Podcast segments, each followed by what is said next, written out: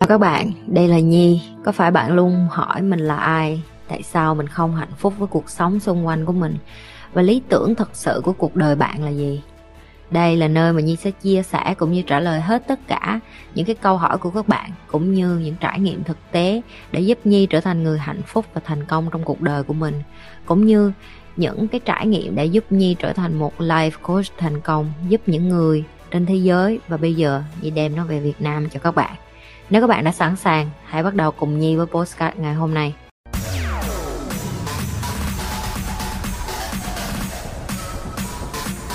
để tha thứ cho chính mình bởi vì vấp sai lầm á thì đầu tiên em phải vấp thiệt nhiều sai lầm vô cho chị. Nghe thì nó rất là ngược ngạo nhưng mà thầy nói á, cái cách vượt qua cái nỗi sợ hãi lớn nhất đó là đâm đầu vô nỗi sợ hãi và chị cũng bày cho các bạn những cái livestream trước rồi. Em càng sợ nhảy dù thì em nên đi nhảy dù em càng sợ thang máy thì em càng càng đi thang máy nhiều hơn. Ví dụ như chị chị rất là sợ nước. Nhưng mà bây giờ chị rất là hay đi biển, đi bơi, đi hồ bơi. Bởi vì chị ép bản thân mình làm những cái điều mà chị, hoặc là chị rất là sợ độ cao. Hồi xưa chị rất là sợ độ cao, bây giờ chị vẫn sợ độ cao. Thì chị ép bản thân mình đi chơi mấy cái trò mạo hiểm, rồi đi bay, máy bay nhiều hơn, rồi làm những cái điều đó cho đến khi chị cảm thấy nó là bình thường. Ok? Thì thầy chị cũng bày chị cái đó, thầy chị nói ví dụ như chị sợ cái gì nhiều thì chị càng phải embrace, có nghĩa là mình càng phải phải phải phải phải cho bản thân mình được trải nghiệm cái nỗi sợ đó. Và cái kinh khủng nhất của nỗi sợ đó là gì? Chẳng có là gì hết. Thử xong mới thấy, ủa, cả chẳng có gì hết. Đúng là nó hơi sợ có một xíu, nhưng mà rồi thôi.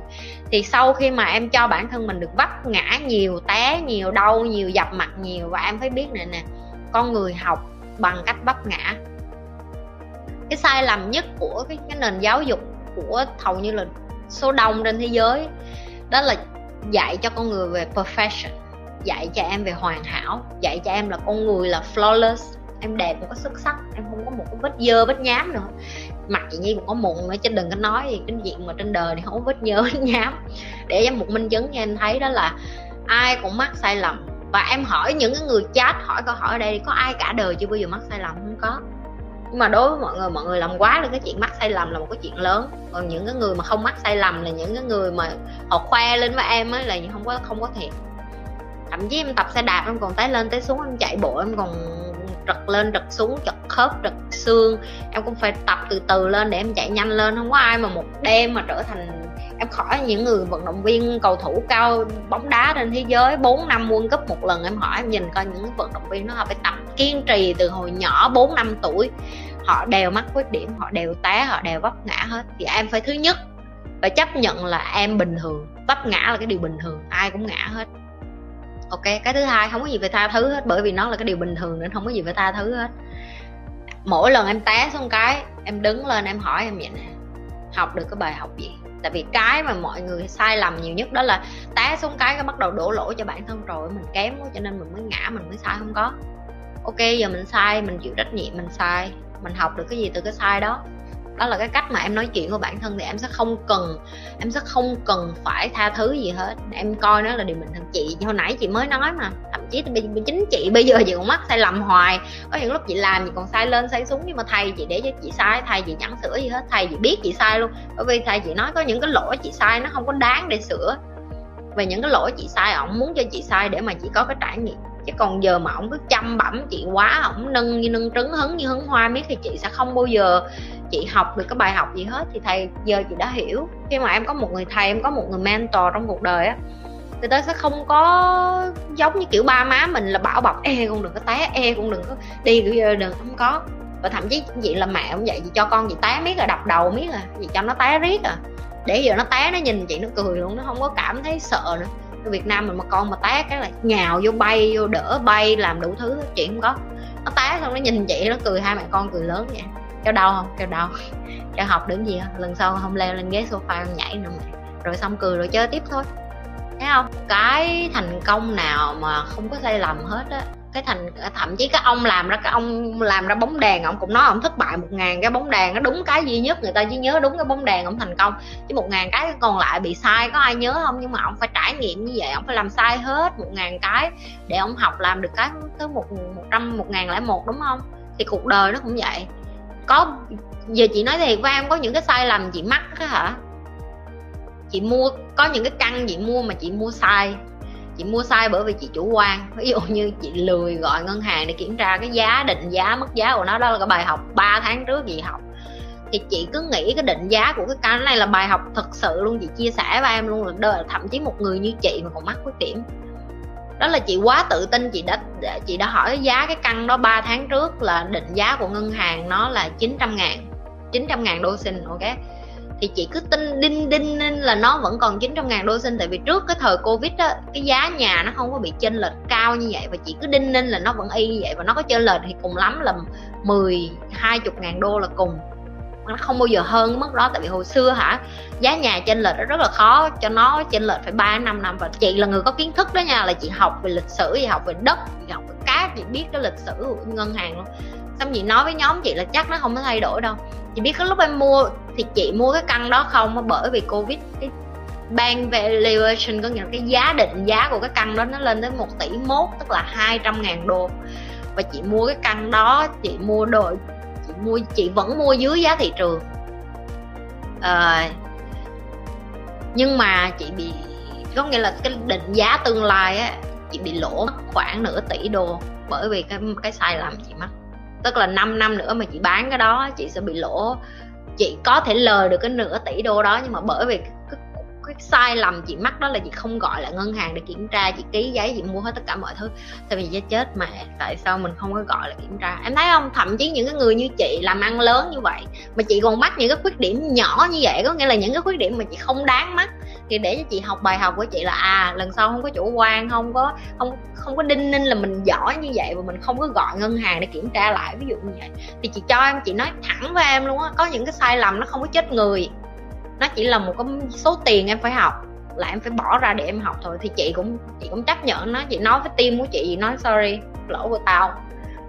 Đứng lên dũng cảm nói thôi. Dũng cảm là cái mà mọi người cảm thấy nó khó nhưng mà đối với chị nó không khó như vậy. Em dũng cảm được một lần em sẽ dũng cảm được lần thứ hai đối diện với cái điều đó. Thầy nói cái cách vượt qua cái nỗi sợ hãi lớn nhất đó là đầm đầu vô nỗi sợ hãi. Em càng sợ nhảy dù thì em nên đi nhảy dù em càng sợ thang máy thì em càng càng đi thang máy nhiều hơn. Ví dụ như chị chị rất là sợ nước, nhưng mà bây giờ chị rất là hay đi biển, đi bơi, đi hồ bơi. Bởi vì chị ép bản thân mình làm những cái điều mà chị, hoặc là chị rất là sợ độ cao. Hồi xưa chị rất là sợ độ cao, bây giờ chị vẫn sợ độ cao. Thì chị ép bản thân mình đi chơi mấy cái trò mạo hiểm, rồi đi bay, máy bay nhiều hơn, rồi làm những cái điều đó cho đến khi chị cảm thấy nó là bình thường thì thầy chị cũng bày chị cái đó. Thầy chị nói ví dụ như chị sợ cái gì nhiều thì chị càng phải embrace. Có nghĩa là mình càng phải cho bản thân mình được trải nghiệm cái nỗi sợ đó. Và cái kinh khủng nhất của nỗi sợ đó là cái gì? Chẳng có lại gì hết. Thử xong mới thấy ủa cả chẳng có gì hết. Đúng là nó hơi sợ có một xíu nhưng mà rồi thôi. Thì sau khi mà em cho bản thân mình được vấp ngã nhiều té nhiều đau nhiều dập mặt nhiều và em phải biết này nè con người học bằng cách vấp ngã. Cái sai lầm nhất của cái, cái nền giáo dục của hầu như là số đông trên thế giới, đó là dạy cho con người về perfection dạy cho em về hoàn hảo, dạy cho em là con người là flawless. Em đẹp không có xuất sắc, em không có một cái vết dơ, vết nhám nữa. Mặt chị nhi cũng có mụn nữa, chứ đừng có nói gì, cái chuyện mà trên đời này không có vết nhơ vết nhám. Để em một minh chứng cho em thấy đó là ai cũng mắc sai lầm. Và em hỏi những cái người chat, hỏi câu hỏi ở đây, có ai cả đời chưa bao giờ mắc sai lầm? Không có nhưng mà đối với mọi người mọi người làm quá là cái chuyện mắc sai lầm là một cái chuyện lớn. Còn những cái người mà không mắc sai lầm là những cái người mà họ khoe lên với em á, là không có không có thiệt. Thậm chí em tập xe đạp em còn tới lên tới xuống em chạy bộ, em còn trật lên, trật xuống, trật khớp, trật xương. Em cũng phải tập từ từ lên để em chạy nhanh lên. Không có ai mà một đêm mà trở thành em khỏi những người vận động viên cầu thủ cao bóng đá trên thế giới 4 năm World Cup một lần, em hỏi, em nhìn coi những vận động viên nó họ phải tập kiên trì từ hồi nhỏ 4 năm tuổi.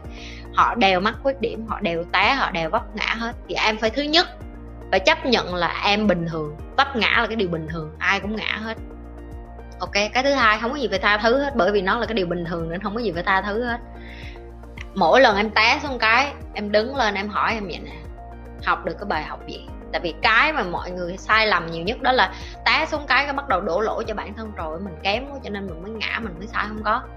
Ok, giờ mình sai, mình chịu trách nhiệm, mình sai, mình học được cái gì từ cái sai đó đó là cái cách mà em nói chuyện của bản thân thì em sẽ không cần, em sẽ không cần phải tha thứ gì hết. Em coi nó là điều bình thường. Chị, hồi nãy chị mới nói mà, thậm chí thì chính chị bây giờ chị cũng mắc sai lầm hoài. Có những lúc chị làm chị còn sai lên, sai xuống, nhưng mà thầy chị để cho chị sai thầy chị chẳng sửa gì hết thầy chị biết chị sai luôn. Bởi vì thầy chị nói có những cái lỗi chị sai, nó không có đáng để sửa.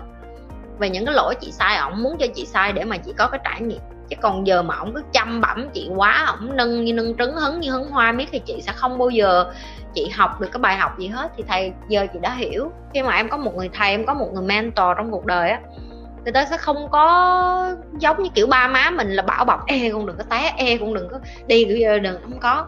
Và thậm chí chị là mẹ cũng vậy, chị cho con chị té miết là đập đầu miết à chị cho nó té riết à để giờ nó té, nó nhìn chị, nó cười luôn, nó không có cảm thấy sợ nữa. Việt Nam mình mà con mà té cái là nhào vô bay, vô đỡ bay, làm đủ thứ chị không có. Nó té xong nó nhìn chị, nó cười, hai mẹ con cười lớn vậy. Kêu đau không? Kêu đau. Kêu học đến gì lần sau không leo lên ghế sofa nhảy nữa mẹ. Rồi xong cười rồi chơi tiếp thôi. Thấy không? Cái thành công nào mà không có sai lầm hết á cái thành thậm chí cái ông làm ra, cái ông làm ra bóng đèn, ông cũng nói ông thất bại một ngàn cái bóng đèn, nó đúng cái duy nhất người ta chỉ nhớ đúng cái bóng đèn ông thành công. Chứ một ngàn cái còn lại bị sai, có ai nhớ không? Nhưng mà ông phải trải nghiệm như vậy, ông phải làm sai hết một ngàn cái để ông học làm được cái thứ một một trăm, một ngàn lẻ một, đúng không?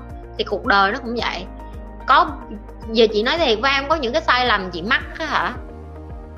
Chị mua, có những cái căn chị mua mà chị mua sai chị mua sai bởi vì chị chủ quan. Ví dụ như chị lười gọi ngân hàng để kiểm tra cái giá định giá mức giá của nó. Đó là cái bài học 3 tháng trước chị học. Thì chị cứ nghĩ cái định giá của cái căn này là bài học thật sự luôn. Chị chia sẻ với em luôn là đời, thậm chí một người như chị mà còn mắc khuyết điểm.